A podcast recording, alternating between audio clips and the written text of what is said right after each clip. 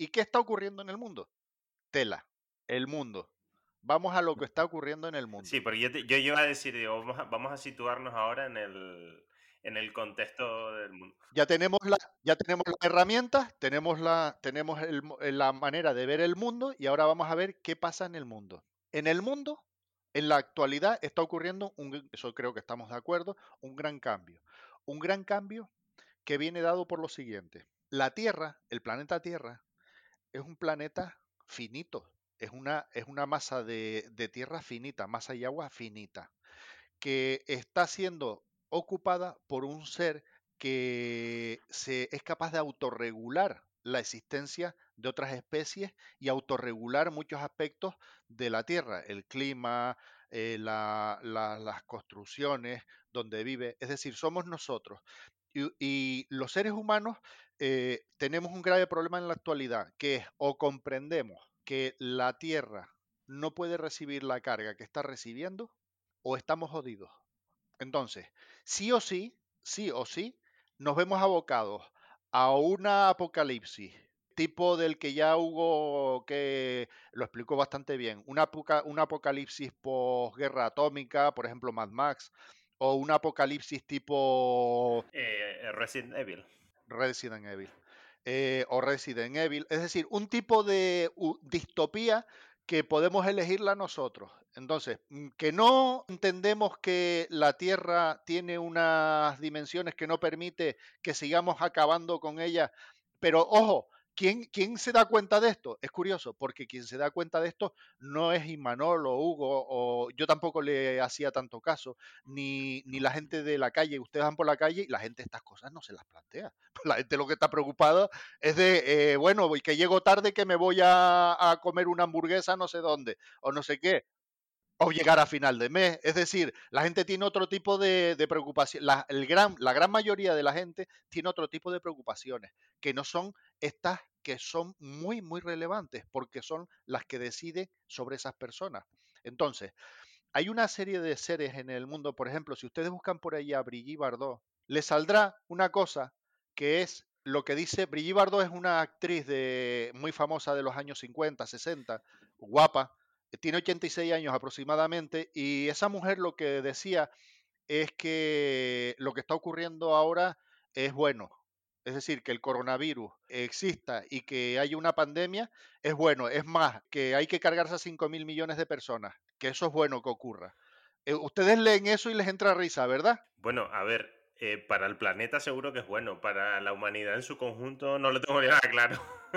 claro, claro, eh, pero lo que está diciendo, lo que esa mujer dice, eso es la, la, la visión, la visión de lo que otros piensan. Muchos piensan así. Es decir, esto ya eh, con lo, eh, lo, podemos decir sonriendo, riéndonos, pero esto es serio. Esto es lo que piensa mucha gente. Y hay personas en el mundo que tienen muchísimo, muchísimo poder, muchísimo poder, más poder del que podemos imaginarnos, de tal manera que ahora voy a usar otra analogía para que ustedes comprendan a lo que voy a referirme. ¿Han visto ahí han visto ahí en, eh, han visto la imagen, ustedes, Hugo, tú sí, has tenido un dólar en la mano, han visto que hay una, en el dólar, en el anverso hay una pirámide, no sé si lo han visto, una pirámide con un, eh, con una, eh, eh, el esto luminoso, ¿cómo se llama? El, el, el, delta luminoso, que es ese triángulo con el ojo dentro, es lo que está en la, en la eh, arriba en la, en la, en la cúspide de esa, pila, de esa pirámide que está en el dólar. Ajá. Si miran el dólar, ven que hay una pirámide con, una, con un trocito arriba triangular. Bien, ese triangulito, ese, esa pirámide lo que representa son los escalones de construcción del gran arquitecto. En la cúspide, en la cúspide estaría el verbo, lo más, lo más, lo más eh, etéreo, más espiritual de Dios, el verbo.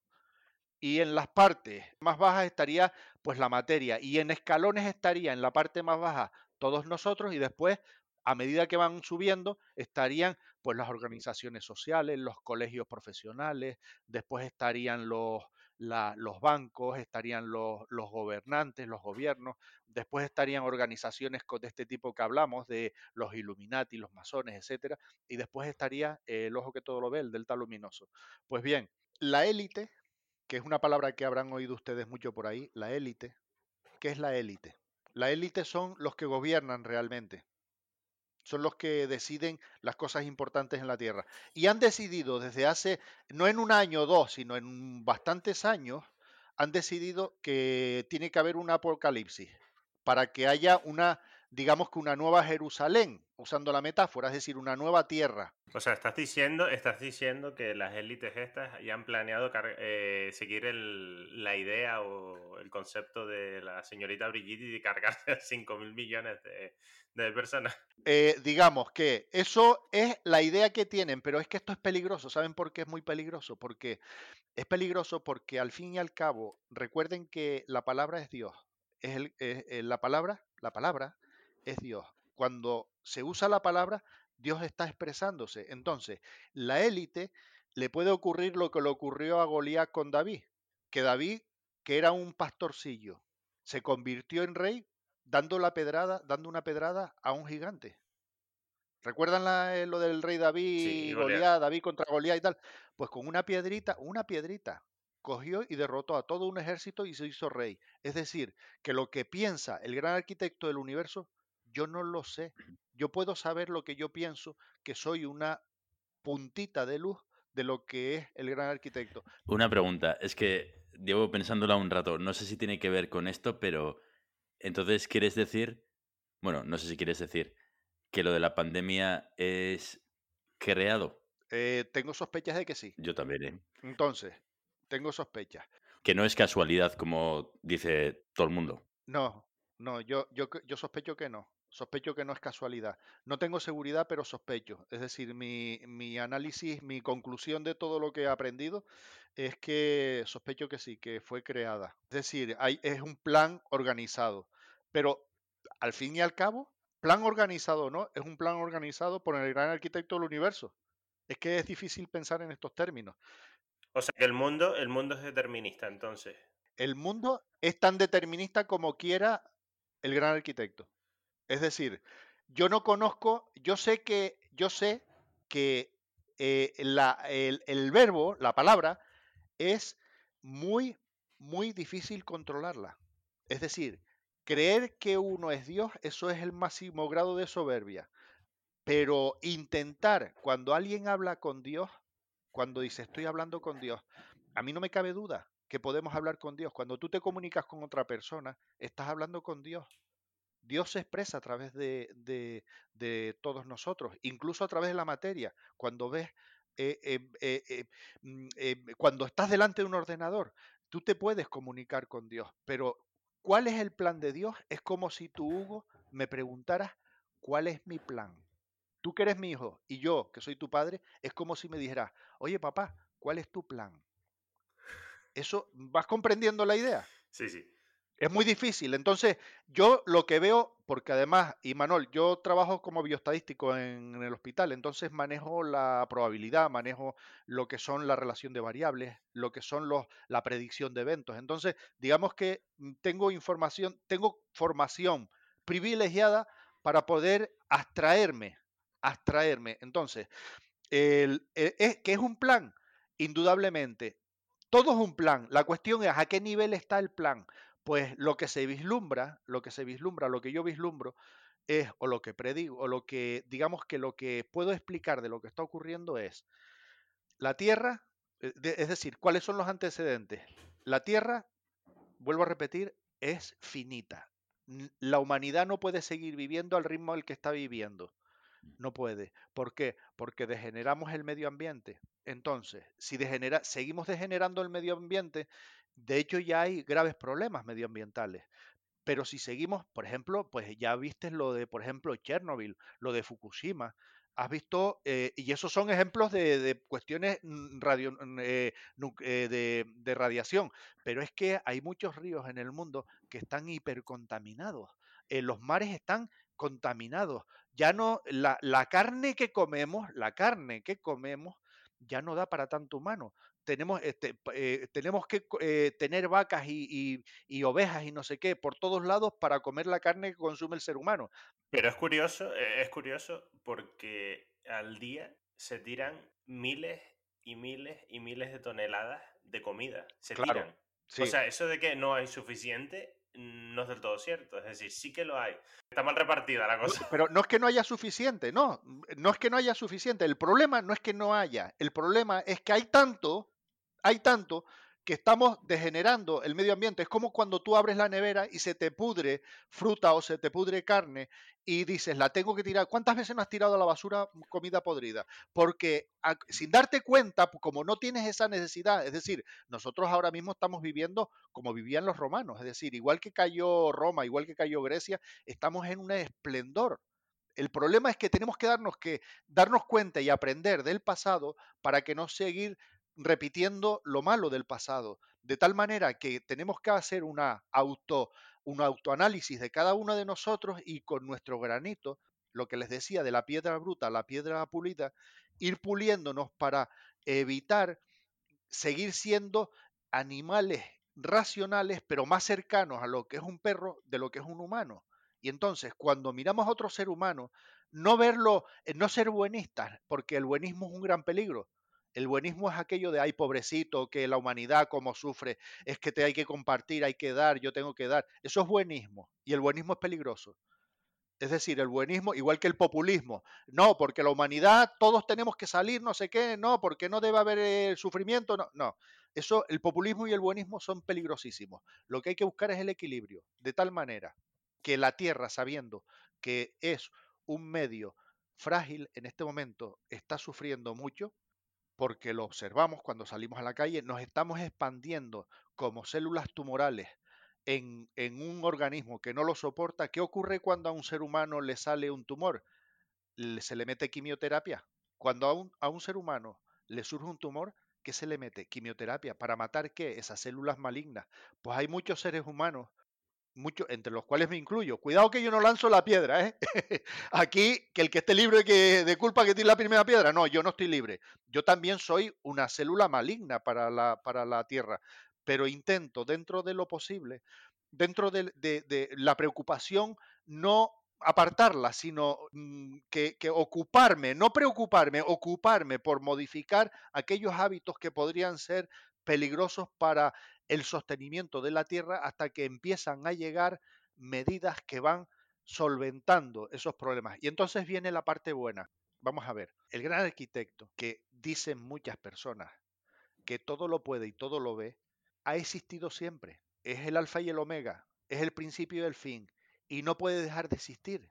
Dios, la palabra, no puede dejar de existir. Aunque se la Tierra le cayera un meteorito y desapareciera, aunque desapareciera el sistema solar, aunque desapareciera la galaxia, aunque desapareciera el universo conocido, Dios no desaparecería porque Dios es eterno. Entonces, lo que nosotros tenemos que conseguir es comprender estos términos abstractos de Dios es eterno, Dios tiene una doble naturaleza, una naturaleza que para unos es bueno, mientras que para otros es malo.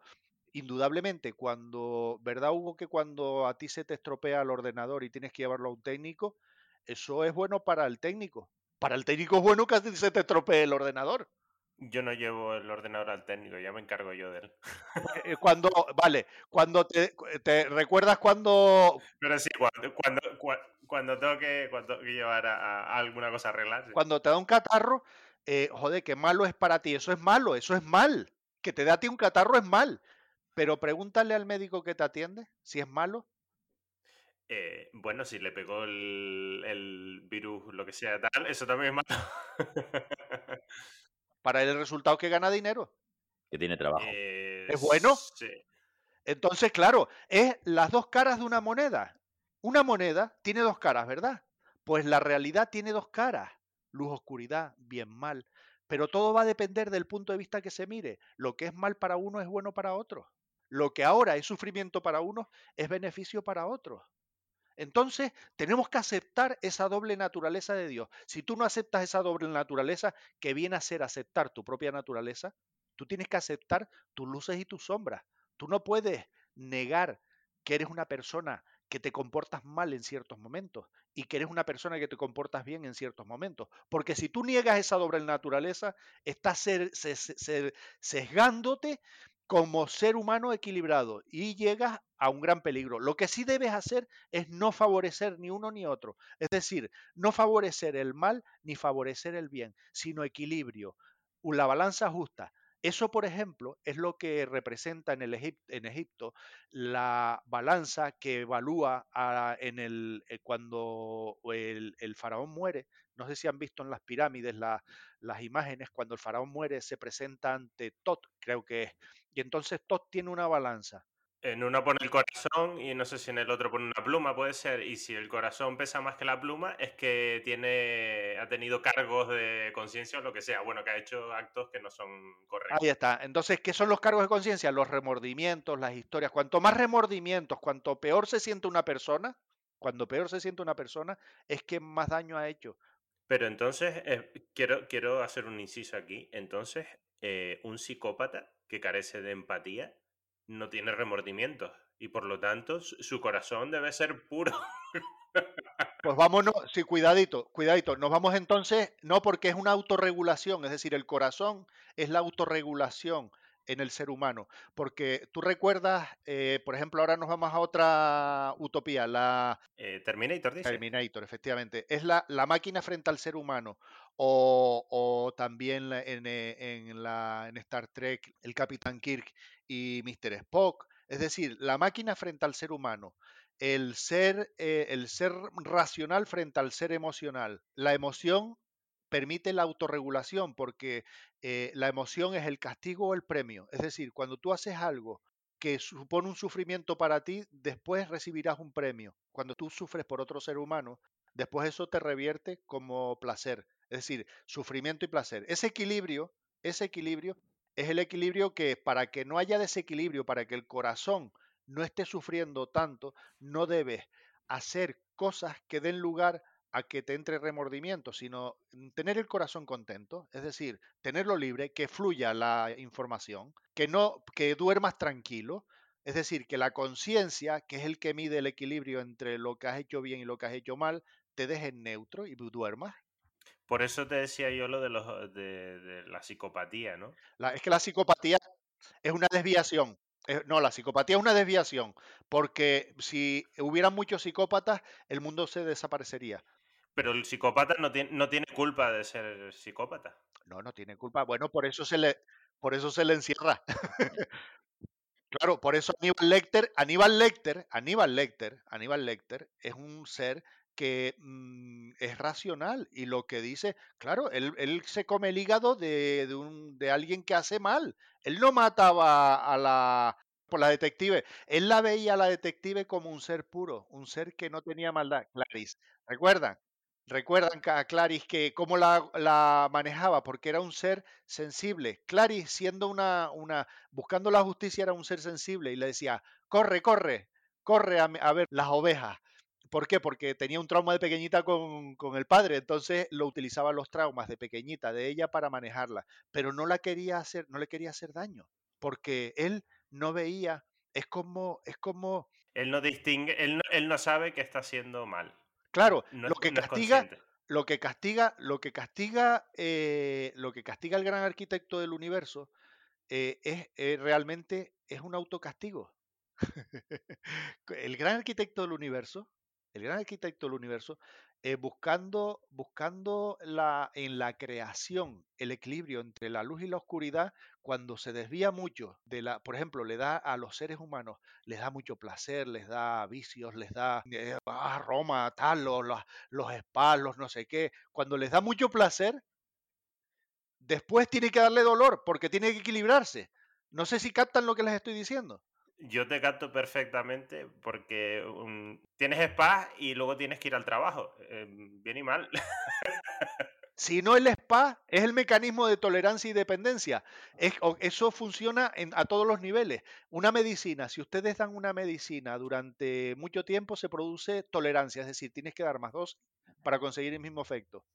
Y a la vez hay dependencia, porque como has visto lo bueno que es, pues sigues consumiéndolo. Por eso hay que tener cuidado, porque la tolerancia y dependencia son unos mecanismos que funcionan a todos los niveles, a nivel bioquímico, a nivel social, a nivel cultural.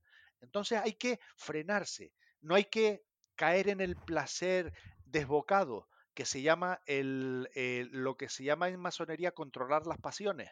Hay que saber controlar las pasiones, porque las pasiones son las que hacen que el ser humano cuando se desbocan sufra. Entonces, si tú controlas tus pasiones, si tú eh, mm, digamos que sales al sol un ratito y tomas un poquito de sol y, gozas de él, pero recuerdas que el sol te puede producir melanomas y entras rápidamente, entonces eh, serás feliz. Es el control de las pasiones. Entonces, lo que está ocurriendo ahora en la Tierra es una autorregulación.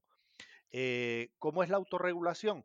Pues la élite, pónganle la, e, a la élite el nombre que quieran, a la élite dice, uh, nosotros que tenemos ya todo el dinero que tenemos, porque tenemos cientos de miles de millones de euros. Bill Gates, 125, 150 mil millones de euros. Zuckerberg, 100 mil millones de euros. Eh, Mar Besos, 100 mil millones de euros. Mm, eh, Mab, el, el, chino, 75 mil millones de euros. Son, esos son cantidades que ustedes la ponen una sobre otra y llegan al sol sobre billetes. Es absurdo. No existe tanto billete en la Tierra. No existe. Entonces, los seres humanos, la élite, empieza a crear las Bitcoin.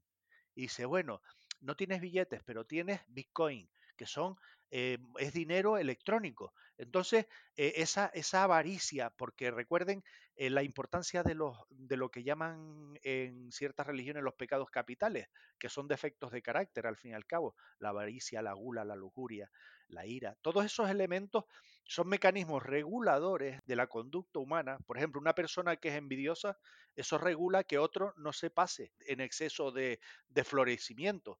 Es, es contra, contrapesa. El problema es cuando la envidia te puede.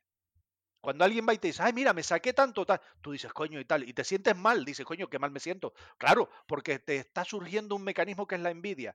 O lo que pasa cuando eh, alguien se te acerca y te dice, oye, que no me diste el, que no me diste el aparato que te presté ayer. Y dices, coño, va, tal, no sé qué, te...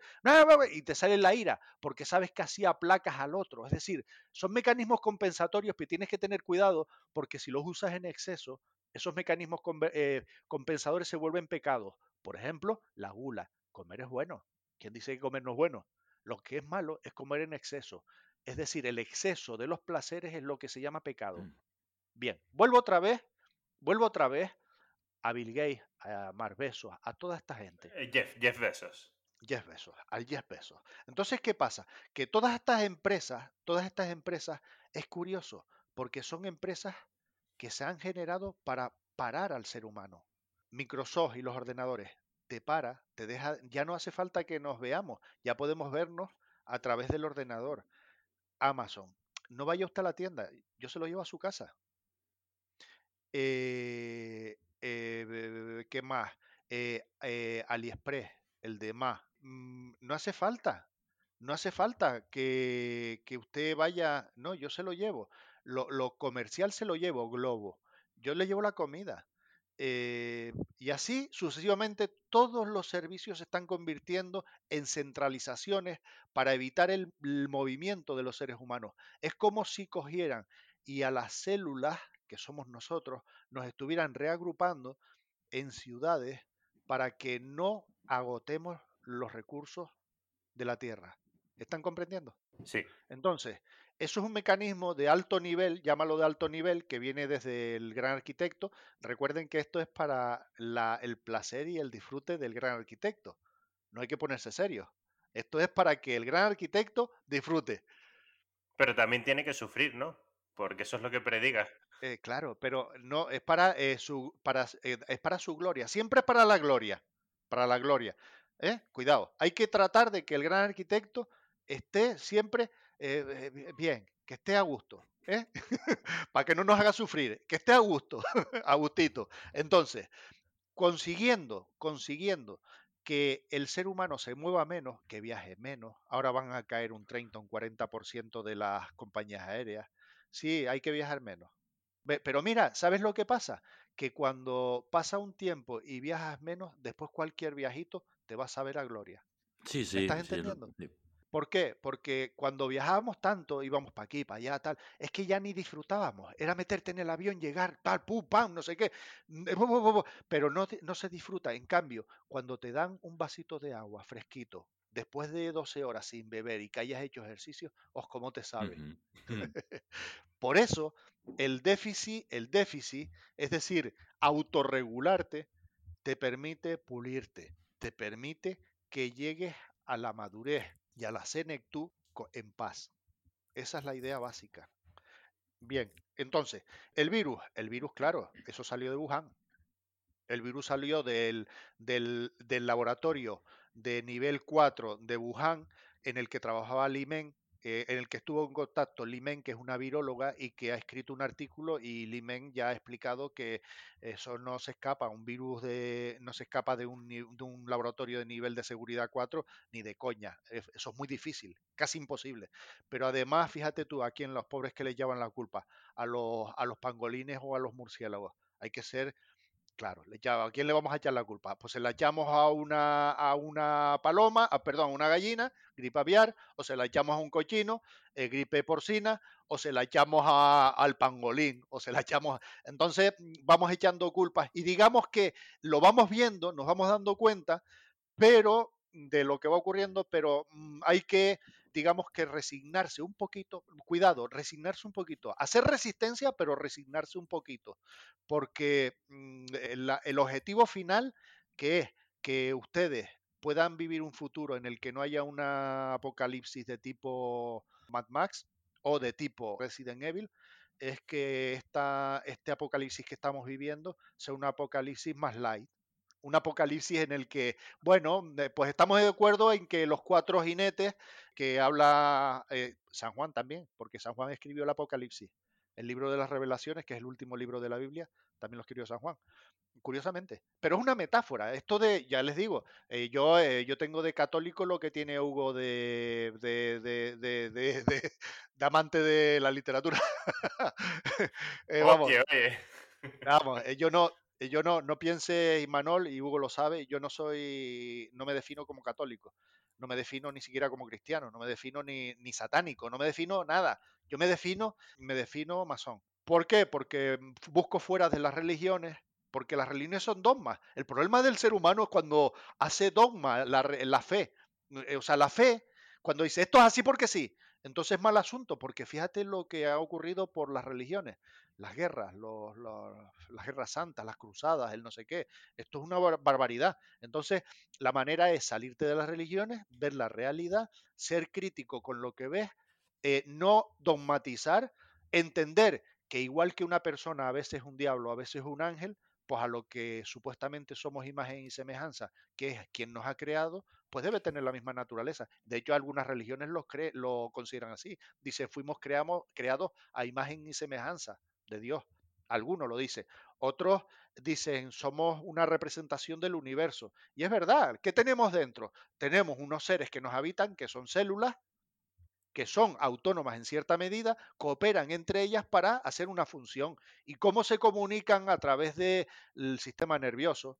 Es decir, a través de Internet. nos estamos comunicando como se comunican las células de, eh, por ejemplo, cuando, me, cuando piso una piedra y, o doy un golpe a una piedra y me llega al cerebro y me dice, ay, y quito la piedra, pues lo mismo es aquí.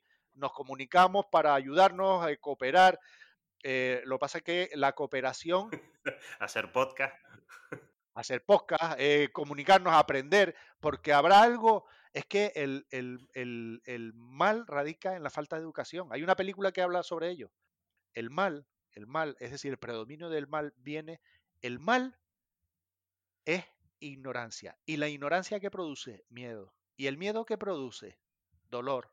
Por eso el mal está asociado al dolor. Por eso hay que mm, hacer como una catarsis y entender que el dolor, el justo, igual que el placer, el justo.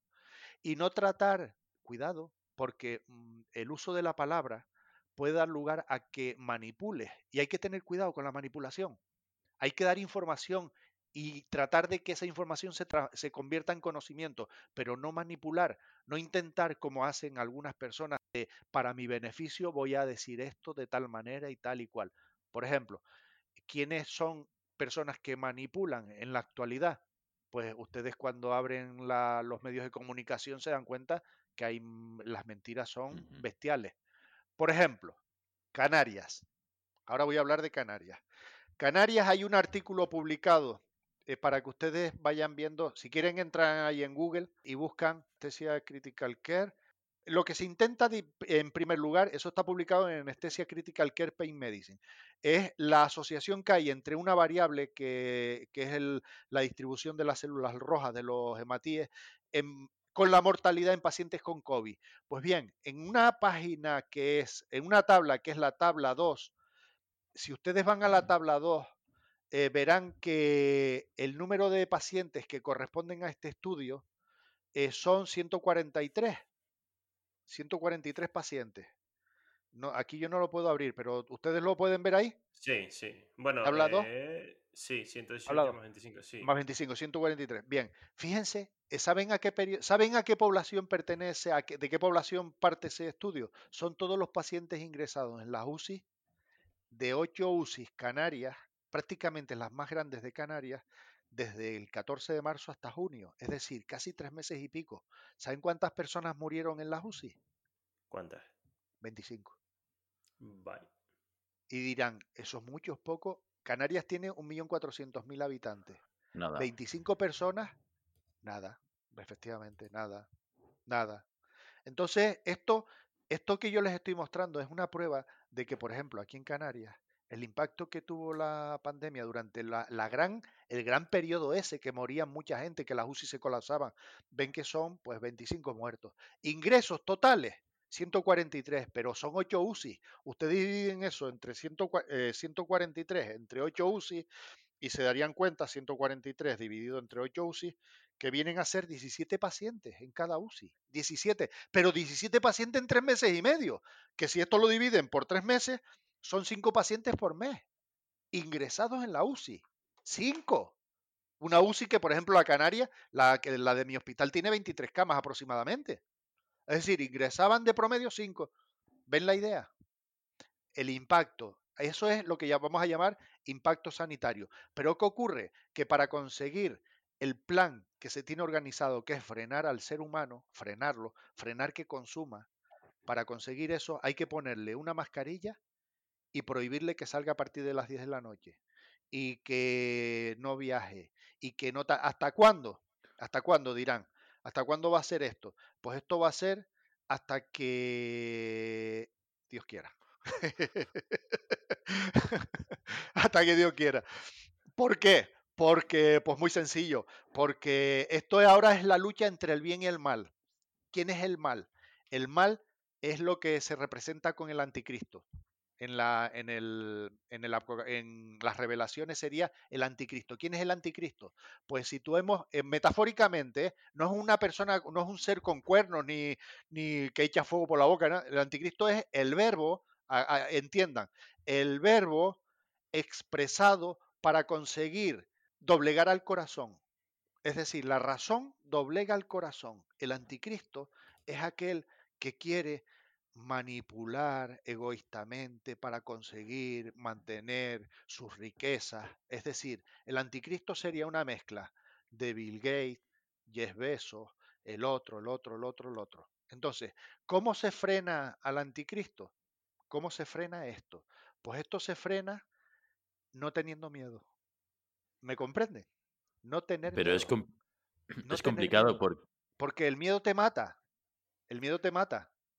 El miedo. Sí, pero quiero decir, es complicado porque al final, o sea, todo lo que tienes alrededor y todos los medios y todo lo que hacen es que tú tengas más miedo, claro. Meterte miedo. Claro, por eso, por eso debes no tener miedo. ¿Y cómo no, no debes tener miedo? Pues saber discernir cuáles son los elementos que te dan miedo. Por ejemplo, yo la tele, Antena 3, Tele5, todo esto, mm, prácticamente desde que empiezan a decir, eh, este está día tantos contagios, no sé qué tal, ya eh, quito. Yo eh, veo podcast, veo, leo, hago cosas diferentes que sean ver televisión. aquella persona que ve televisión de manera cotidiana está abocado a sentir miedo y el miedo es lo que mata, va a matar al ser humano. No sé si entiendes lo que te quiero decir, Manuel. Sí, sí, sí, te entiendo, sí. Bien, pues entonces, no tener miedo, no tengas miedo. Lo dice, lo dice en la. Y además, ¿cómo va? Razona lo siguiente. Haga lo que haga, haga lo que haga, dependo de un, de un ser superior, de un, lo que se llama el gran arquitecto. Es decir, que yo no controlo o tú controlas cómo te late tu corazón. Bueno, no. No, tú no estás diciendo ahora cinco, ahora cuatro pulsaciones, ahora tres, ahora tal. Eh, no. Incluso, ¿quieres que te diga más, Imanol? Eh, fíjate, fíjate, mira, escúchame. Imanol, no pienses en un elefante. No pienses en un elefante. no pienses en un elefante. Elefante no. ¿Eh? Vale. Bien. Entonces, ¿qué ocurre? Lo que ocurre es que creemos que controlamos más de lo que, de lo que realmente controlamos. Lo que tenemos que decir, hacer, es lo que decía. ¿Recuerdan a, a Bruce Lee cuando decía, be water, my friend? Déjate llevar, sé un, cuen- sé un junco, que el viento eh, mueva. No te resistas al viento, porque tienes que ser flexible como un junco. Que el viento te dé, pero no partirte. Porque si te resistes mucho, te parte. Es decir, no tienes que hacer una resistencia enconada como está haciendo mucha gente. Por ejemplo, en las calles ves que hay muchas manifestaciones, gente que se enfrenta, que se manifiesta. Hay que tener cuidado con eso, porque sí que hay que manifestarse, pero moderadamente. Y por ejemplo, esto que yo estoy haciendo es una manera de manifestarme, porque me escuchas tú, me escucha Hugo, me escuchará a lo mejor otra persona y reflexionará y dirá, ah, pues entonces algo que he aprendido, no tener miedo. No tengo por qué tener miedo. O intentar no tener miedo, porque el miedo me paraliza, el miedo me hace sufrir, el miedo me enferma, el miedo me hace que no disfrute. A lo mejor resulta que podía salir hoy a tomarme algo, pero como ya me he acostumbrado y ya estoy obstinado y estoy agotado emocionalmente, ya no salgo a tomarme un café o lo que sea. Entonces hay que ser moderado en la observación de lo que está ocurriendo. Eso es en lo económico eh, y sanitario. Y en lo social, sobre todo, yo creo que lo más importante es que no hay que abandonar, cuidado, no hay que abandonar hábitos viejos. Por ejemplo, Hugo. Hugo antes venía a Tenerife, ya viene menos. En cuanto él se busque por ahí un tal, tiene que venir a ver a la madre, a No me, la abuela, no, me, mí. no me fastidies, o sea, no- ha habido una pandemia, quizás eso tenga algo que ver, ¿no? Eh, sí, pues bueno, cuando puedas, cuando tú puedas, cuando y que te sientas cómodo. Entonces, eh, hay que mantener ciertos hábitos, ciertos hábitos que pueden ser saludables. ¿Por qué? Saludables para el corazón. A lo mejor para la razón no, por la razón busca otras cosas, pero para el corazón sí, porque hay que mantener el equilibrio. Recuerden que hay un equilibrio, porque mientras que la razón nos hace crecer y aprender y ver la luz, el corazón es el que nos da el disfrute. Sin corazón no hay disfrute, sin sonrisa no hay disfrute. ¿Me comprenden? Hay que disfrutar y para disfrutar hay que sentirse que uno está cómodo con sus congéneres. Entonces, por eso nos relacionamos, somos seres sociales por naturaleza. Y hay que intentar mantener eh, la distancia suficiente para que vayan incluye, introduciéndose estas nuevas medidas que vienen muchas dadas de manera automática, como son que vamos a empezar a comer carne artificial dentro de poco, vamos a tener más, más uso de las redes, va a haber menos comunicación de conocimiento, docencia a través presencial y va a ser más a través de las redes. Vamos a usar más el comercio electrónico, ya estamos utilizándolo mucho. Digamos que no vamos a sufrir más como humanidad porque lo que se llama la Nueva Jerusalén será mejor que la de ahora. La ruptura, este desorden que se está generando es para generar un orden mejor. Ustedes van a vivir una sociedad mejor de la que pude haber vivido yo en los años 80 o 90. Es decir, esto va para bien. La idea, el mensaje final es que es para bien, Dentro de lo mal. no para tu bien, como dentro del mal. Es, es- cuidado porque por ahí se oye, no, es que ponte la mascarilla porque es por tu bien. A mí eso me, me revienta. Yo soy anti mascarillas, yo no me gusta llevar mascarilla. Pero claro, es el peaje que tenemos que pagar para poder salir hacia una nueva, una nueva sociedad basada en el respeto al medio ambiente, en el y cuidado no confundir respeto al medio ambiente con lo de sostenible, porque hay muchos que están aprovechando y hablan de recursos sostenibles y lo que te están vendiendo es una moto. Es decir, es lo mismo con etiqueta verde. Por eso hay que intentar consumir de una manera ordenada. Si se te estropea un electrodoméstico, intenta arreglarlo, no lo tires. Eh, hay que intentar consumir aquello que, por ejemplo, lo que decía Hugo, que es muy importante, intentar no tirar mucha comida a la basura y este tipo de cosas. Es una mm, visión, eh, una visión positiva la que yo veo, pero eh, que requiere un esfuerzo y que en el que estamos todos. Y, para, ¿Y cómo se esfuerza al gran mogollón de la población? A través de estas medidas que tenemos. Mascarilla, restringir las salidas por las noches, etcétera. Si realmente lo que yo les estoy diciendo, lo que yo les estoy diciendo, lo cumpliera gran parte de la población, no haría falta mascarilla ni medidas de tal ni cual. ¿Me están comprendiendo? Bueno, pues Imanol, ya he dado lo que tenía que dar. Hugo. Encantado de tenerte aquí. ha sido, ha, sido, vamos, mm, una, una, visión alternativa, digamos. Muy bien, pues me alegro de que les haya gustado y recuerden siempre, fue a la gloria del gran arquitecto del universo. para su gloria, es decir, para que disfrute y, y, sea feliz. Muy bien. Y sea feliz con medida, con medidas, con la medida que es posible. Pues muchas gracias. Bueno, adiós, Imanol. Adiós.